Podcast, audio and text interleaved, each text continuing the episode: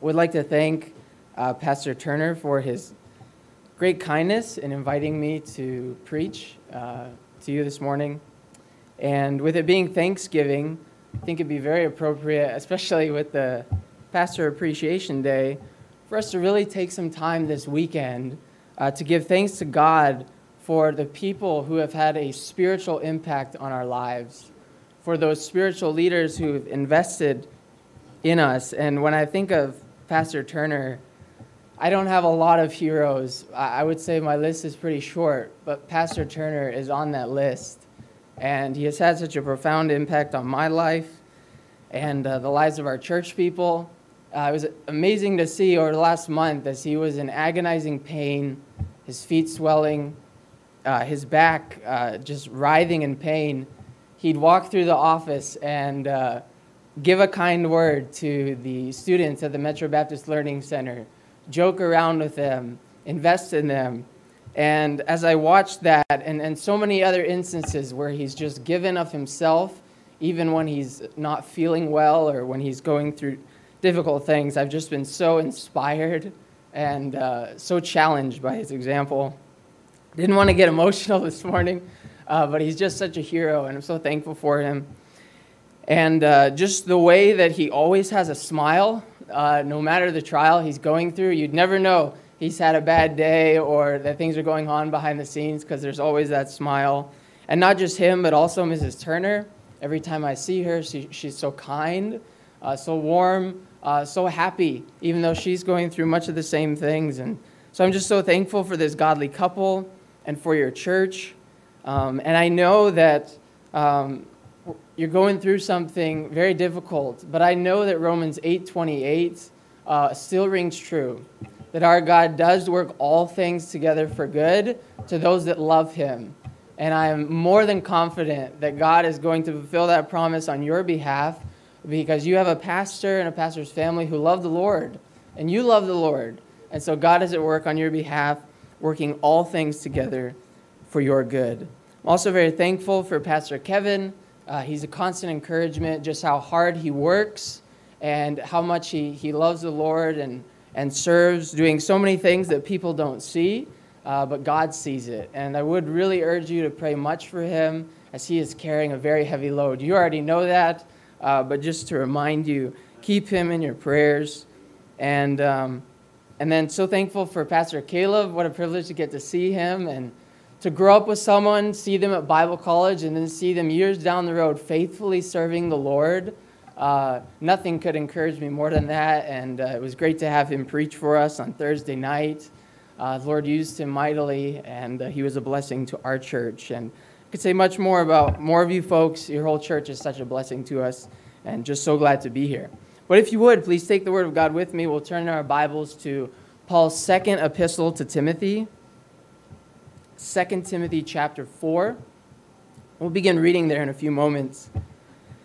But another way that your pastor has impacted me, and for which I am very grateful, is really he is to be credited for imparting to me uh, my passionate love for basketball.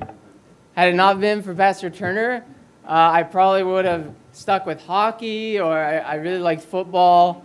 Uh, but he really introduced me to basketball and he and my dad invested hours and hours of their time uh, coaching us young homeschoolers, and uh, I'll cherish those memories. But he really got me on the path of basketball, and I, I love basketball, probably too much.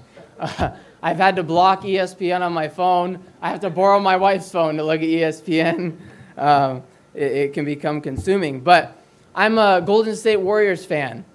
And uh, yeah, I know that that, that goes against some people. But I jumped on the bandwagon early, okay? If you know anything about uh, the Warriors, I was a fan of the Warriors, uh, you know, a moderate fan uh, when, um, and now I can't even remember his name, so it's, I'm losing my credibility. Coach before Steve Kerr, what was his name?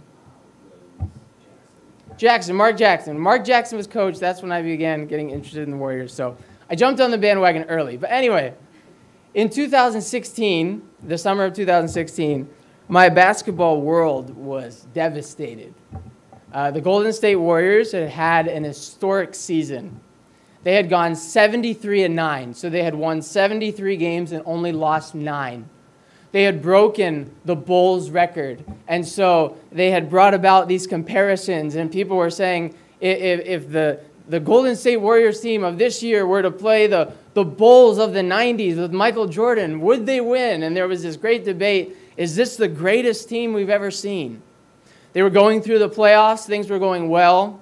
They got to the conference finals. They were down 3 1 to the Oklahoma City Thunder with Kevin Durant, Russell Westbrook, and co.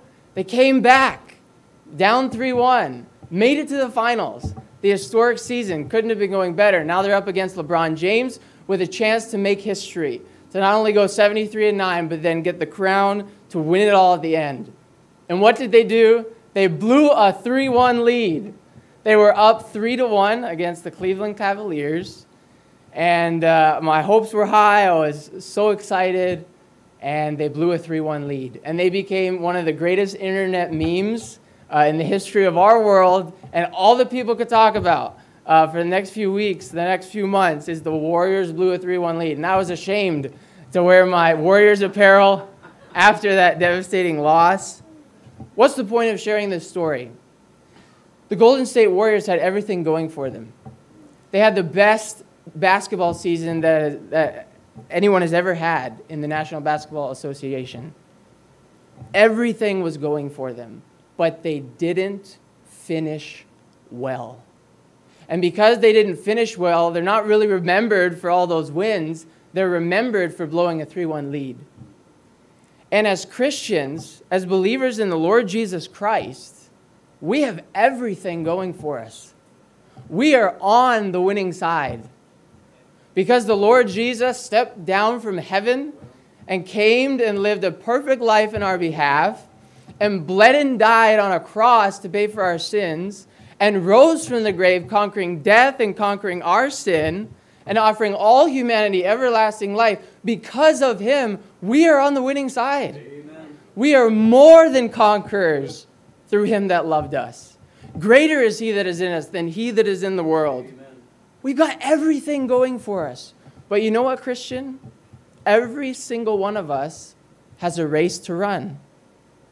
And it is our job, it is our responsibility, it is our choice whether or not we will finish that race well.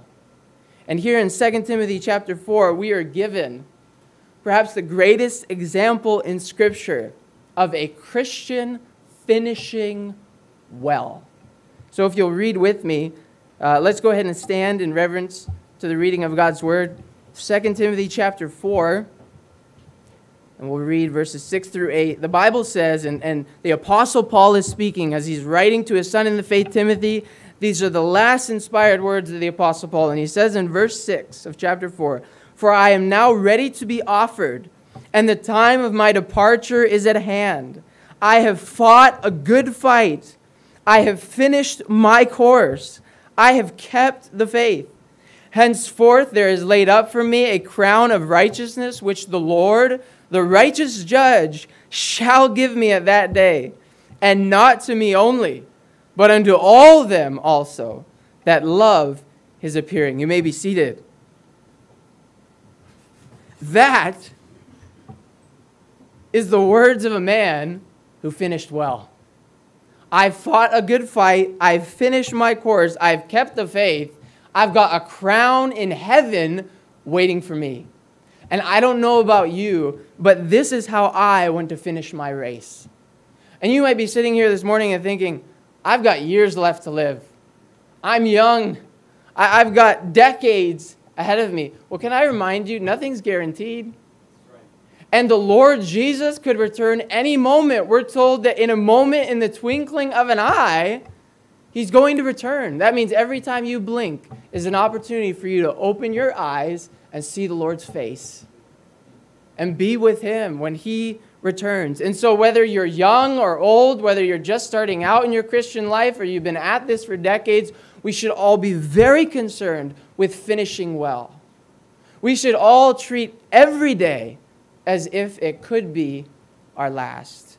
And so, as we look at the example of Paul from this passage of Scripture, if you're taking notes, how can we finish well? Like Paul?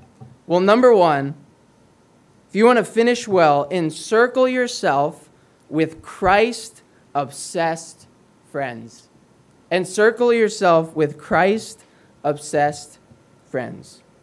So, Paul is in prison. He's going to be executed any day, and he's writing to Timothy, a young man that he had mentored, that most people think he had led to Christ. And in verse 9, he's writing to Timothy, he says, Do thy diligence to come shortly unto me. That phrase, do thy diligence, it means use speed, hurry, be zealous. It's like when a husband is being impatient and he's waiting on his wife to finish getting ready to go out the door and he says, Hurry up. Now, I don't recommend that, men. If you want a happy marriage, just be patient. Uh, it's not worth it. I know from experience. but he's telling Timothy, Hurry up, do thy diligence to come shortly unto me. And then, in, in case Timothy missed it, in verse 21, he says, Do thy diligence to come before winter. Timothy, I want to be with you in my final hours. I don't have long left to live. I want you to be with me. And we learn from this that Paul did not want to be alone in his last days, but this is not a unique circumstance for the Apostle Paul. This is how he conducted his entire ministry. We read in, in Acts about Paul and Barnabas, Paul and Silas. So many of Paul's letters, uh, like he, when he's writing to the Philippians, he says Paul and Timotheus. Paul hated being alone. I find it interesting in Acts chapter 17, because of persecution, while the Apostle Paul was on a missionary journey, he had to escape a city kind of by cover of night, and he had to leave Silas and Timothy behind. But in Acts 17, verse 14, it says, Immediately the brethren sent away Paul to go as it were to the sea, but Silas and Timotheus abode there still. And they that conducted Paul brought him unto Athens, and receiving a commandment unto Silas and Timotheus for to come to him with all speed, they departed. So the picture we have here is that Paul had to flee because of persecution, but as soon as he gets to Athens, he sends word back to St. Silas and Timothy get here as soon as you can. I don't want to be alone. And, Christian, can I remind you, if the Apostle Paul couldn't live the Christian life on his own, what makes you and I think that we can? The Christian life was never meant to be run alone. And if we're seeking to be conformed into the image of our Savior, he was not a loner. He's never been a loner. He has enjoyed from eternity past unbroken communion with his heavenly Father. And do you realize that when, when God invited you to himself, when you believed on Christ and became a Christian, you were invited into an eternal fellowship, the communion of God? The Christian life is not meant to be lived alone. And Paul knew that. And that's why he finished well, because he didn't try to make it alone. But if you notice from our text, Paul didn't just want Timothy to join him in Rome. Notice who else he wanted to be at his side in his final days. Verse 11, he says, Only Luke is with me. And that's Luke, the beloved physician uh, who wrote that gospel record. But then he says, Take Mark and bring him with thee, for he is profitable to me for the ministry. Mark, I like to describe him as the turncoat who ended up turning out. On that first missionary journey with the Apostle Paul, John Mark quit on them. He left the mission. He was a turncoat. He, he betrayed their trust. He left them when they needed him. And Paul was so upset about that situation that when he was gonna go, going to go on his next missionary journey, Barnabas, who is Mark's cousin, was determined to take Mark. I, I know he messed up before, but let's take him this time. I think he's ready. And Paul wouldn't have anything to do with it. I'm not taking Mark. And the Bible says the contention was so sharp between them over Mark that they separated. And that's why Paul ended up going up with going with Silas. And so, Christian, we've got some tremendous encouragement from God's word here this morning. Here we have a man who to Paul was useless as far as missionary work went. He didn't want anything to do with him as far as the ministry went. He, he failed the first time, he, he, he couldn't stick it out. I don't want him going along. But all these years later, look at how Paul describes Mark. He says, For he is profitable to me for the ministry. Amen. That word profitable, it means useful, serviceable, valuable. So, this man who to Paul was in many ways, as far as ministry went, useless, is now very useful. And I am encouraged by that. That even though at times in my Christian life I have failed God, I have been a liability to the cause of Christ. I have not fulfilled my responsibilities as I should. But I'm so thankful that I serve a God who doesn't give up on me. And he doesn't give up on you. And if he could take someone like Mark and make him profitable for the ministry once again, he can do the same for you. Some practical applications that I think we should take from this. If you are still breathing, and it looks like everybody is, I certainly hope you are. If you are still breathing, you can still be a valuable vessel to God. No matter what has happened in your past, no matter how you've tripped up before, you are still a valuable vessel in God's work. Also, I think we should see from this that we shouldn't give up on people so easily. There may be someone in your life who's wandered from God, who maybe it seems has quit on God, like John Mark did. And you might feel beyond hope. You might feel like it's too late for that person. Can I encourage you? Don't make the same mistake that Paul did. Don't give up so easily. Be a Barnabas. Give that person another chance. Keep praying for them. I'm so thankful for Barnabas. Were it not for him, who knows if we would have the gospel record of Mark. But because he didn't give up on his cousin, Mark became profitable for the ministry. But what I really want us to see from this, as far as uh, these applications of finishing well go, is I want you to really notice the caliber of people with whom Paul surrounded himself not only in his final days here, but really throughout his life. You have Timothy, who he's urging to come to him. And in Philippians 2, verse 20, we read of, of Timothy, Paul said, I have no man like minded who will naturally care for your state, for all seek their own, not the things which are Jesus Christ. You know what Paul's saying? Of all the people I know, at least that could help you Philippians out, Timothy's the only one who really has the same mindset as I do, who's really on the same page with me, who really only cares about the will of God and advancing the cause of the gospel. And this Timothy, that's who Paul wanted to be with him. So there's Timothy, then there's Luke. We read in Luke 1 3 uh, in the prologue to Luke's gospel, he says that I have had perfect understanding of all things from the life of Jesus from the very first. So here you have a man who knew the very life of Jesus better than just about anyone. And this is who Paul wanted to be with. And then we have Mark. And I just marvel at this.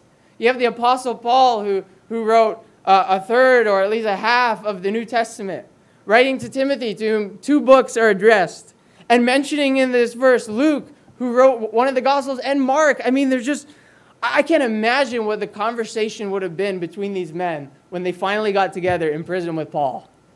And you know what I think they would have been talking about? I don't think it would have been the, the games at the Roman Colosseum, although Paul seemed to have an interest in sports. I think what would have consumed their conversation is the Lord Jesus Christ. And those are the type of people that Paul wanted to surround himself with. What applications can we make to our lives?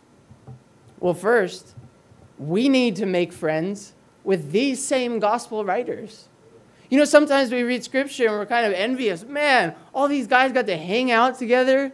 these legends of the faith, guess what?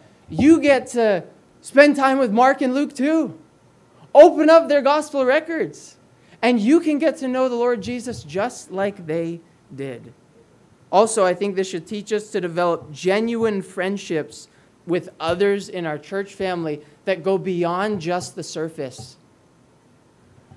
In our busy Western culture, we have to work at this. Because we can even be at all three services of the church every week, but not really be engaging in intimate fellowship with other believers. And we can come, we can sit, we can sing, we can shake hands and leave, and never really commune with fellow believers around the Lord Jesus Christ. And you know, this is why you hear so many Christians say things like this I just don't really have a lot in common with the people at my church. I just have a hard time having meaningful conversation because we just don't really connect. Our lives are so different. And yes, that's the case. As I look out here, I see people old and young and at all stages of life. And yes, there are differences, but guess who we have in common? The Lord Jesus Christ. And if our friendships would stop being about surface issues of of whether we like the same sports or whether we have the same type of jobs. And if our fellowship would begin to be centered around the Lord Jesus, you would begin to experience a friendship at a level like you could never imagine. The same type of friendships that Paul enjoyed. I'm also convicted from this passage, though, another application that we should make if we want to finish well is you and I need to be striving to be the type of people like Timothy, Luke, and Mark.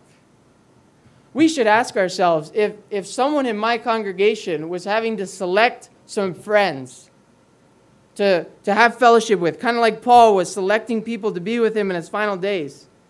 If someone was looking for a Christ obsessed individual who, who would help them draw closer to the Lord, would they pick you? Would they pick me? Do I talk about the Lord Jesus? Is he more than just words on a page or lyrics to a song? Is he, is he real to me? Is he really my best friend? Does it come out in the way I talk? I'm convicted asking these questions. But I pray that we will strive to be these type of friends. That when people are around us, what they hear about is the Lord Jesus, and they're drawn closer to him. If we're going to finish well like Paul, we need to encircle ourselves with Christ obsessed friends. But then, secondly, if you're going to finish well, focus your energy on others. Focus your energy on others, especially for the furtherance of the gospel. I marvel at the Apostle Paul in these last words, these last verses, this is his last opportunity to pen something in the scriptures. And what is he consumed with? Others. And in these last verses, uh, by my count, he counts 15 friends and he names them. He's not focused on himself, he's focused on others. The only request he makes for himself in verse 13, he says, The cloak that I left at Troas with Carpus, when thou comest, bring with thee, and the books, but especially the parchments. Of all the things he could have asked for, you know, if it were my last days, you know what I'd be asking for? Bring me some Tim Hortons. It's my last chance. that, that would be on the list. But Paul, what's he asking for? A cloak. He's thinking it's going to be cold come, uh, come wintertime in Timothy. If you don't bring me a cloak, I'm going to be wanting to steal yours. So bring me one. And then he's asking for the books.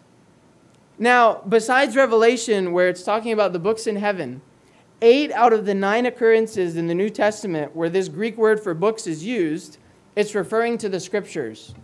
So there have been a lot of different theories about what exact books Paul was talking about. But come on, let's just make a, a rational conclusion. The man loved the Bible. And just about everywhere else in Scripture, it's referring uh, this word is referring to the Bible. So I think what he wanted were books of the Bible. And then these, these parchments, they were a, a durable form of animal skin that you could write on. Now, this is my theory, and you can take it or leave it. It's not explicit here in the scripture, but I believe that in Paul's last days, he wanted to read as much of the Word of God as he could, and I think that he wanted to write as many letters as he could in his final days, encouraging the churches, encouraging men like Timothy. That's what I believe he probably wanted to do.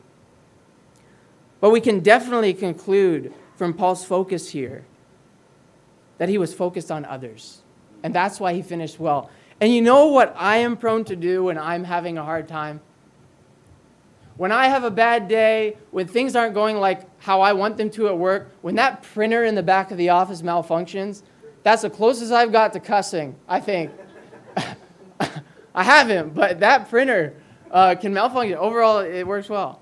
But when things are not going well in our lives, you know what we're prone to do?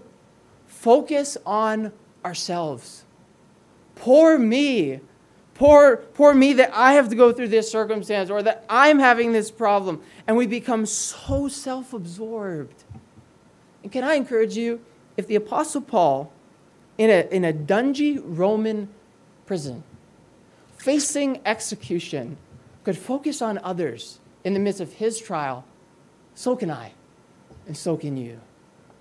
So let's follow his example and focus on others. And you know what we see from this passage? That because Paul lived for others rather than himself, he had people all over the place doing the work of the gospel, even though he was trapped in prison. In verse 10, he talks about how he sent Crescens to Galatia and Titus to Dalmatia to do the work of the Lord. And then in verse 12, he sent Tychicus to Ephesus, uh, probably as, a, as his mailman delivering the letter and probably to take Timothy's place there in Ephesus. And then in verse 19, he mentions Prisca and Aquila, these people who he had invested so much time in, and now uh, they were really pastoring a church of their own, or at least faithfully serving in Ephesus. And then in verse 20, he mentions how Erastus is in Corinth. And even though he's in prison and soon he's going to die, because he's focused his life on others, the work of the gospel keeps going even though he's trapped in prison. And, Christian, can I encourage you to live such a life focused on others? That you will either leave behind gospel workers at your death or you will bring them with you to heaven at the rapture. Who are you going to leave behind, or who are you going to bring with you? The Apostle Paul. He encircled himself with Christ obsessed friends. He focused his energy on others. And then, thirdly, if you want to finish well like him, keep your eyes on the Lord. Keep your eyes on the Lord. We read verse 6 earlier.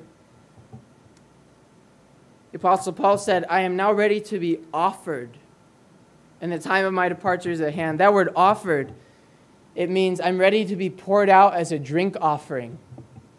And the Levitical priests and the, the, the Jewish uh, sacrificial system, they would, they would have burned offerings, but then, uh, kind of as an optional add on, you could pour a drink offering or a, a thank offering on top of the uh, main sacrifice. And it's a beautiful expression from Paul. He's saying, Lord Jesus, you made the ultimate sacrifice for me. You gave your life. You shed your blood for me. And I'm so glad, I'm so thankful that I get to pour out my life as a small expression, as a little drink offering on top of your sacrifice for me, as my way of saying thank you for giving your life for me. And, and he didn't look at uh, his death here as this, this, this tragedy. He looked at it, I'm offering my soul to you. I've given my life to you, and, and my departure is at hand. And so too should we live every day of our lives as an offering to the Lord, as an expression of our thanks. And because Paul had his eyes focused on the Lord, he finished well. Notice with me how many times the Apostle Paul refers back to the Lord in these verses. In verse 8, he says, there is laid up for me a crown of righteousness, which the Lord, the righteous judge, shall give me. In verse 14, he says, Alexander the coppersmith did me much evil. The Lord reward him according to his works. You know what Paul was saying? Some people have wronged me. Some people have hurt me. Some people have done everything they could to thwart the work of the gospel, but it's in God's hands. And, and I'm not going to focus all my energy on Alexander the coppersmith, those who've done me much evil. I'm going to focus my eyes on the Lord. And then in verse 10, he said, Demas hath forsaken me, having loved this present world, and is tar- departed unto Thessalonica. And it wasn't just Demas, because in verse 16, he says, At my first answer, when I when I stood before Caesar and, and, I was being accused, at my first answer, no man stood with me, but all men forsook me. I pray God that it not be laid to their charge. But Timothy, I'm not worried about those who forsook me. I'm not focusing my energy on them. Verse 17, notwithstanding, the Lord stood with me and strengthened me that by me the preaching might be fully known. And then verse 18, and the Lord shall deliver me from every evil work and will preserve me unto his heavenly kingdom. Yes, there have been some Demases that have forsaken me. Yes, there have been some Alexanders who've opposed me. Yes, there have been some Caesars who've sought to devour me. But my eyes are on the Lord. And because of him, I know that I will finish well. Christian, do you want to finish well like the Apostle Paul? Then let me encourage you encircle yourself with Christ obsessed friends. Don't try to make it in this Christian life alone. You were never meant to. And God has put you in this church, this body, for you to develop intimate relationships with fellow believers around the Lord Jesus. If you want to finish well, focus your energy on others. Invest in other people. Pour your life into others. Perhaps more than any other way, this is how Pastor Turner has been an example to me. He pours his life into other people, texting people, praying for people, having prayer meetings, having prayer letters on the wall. His life is all about others. And let me encourage you no matter who has failed you, no matter how alone you might feel, keep your eyes on the Lord. And if you do that, I can guarantee you will finish well.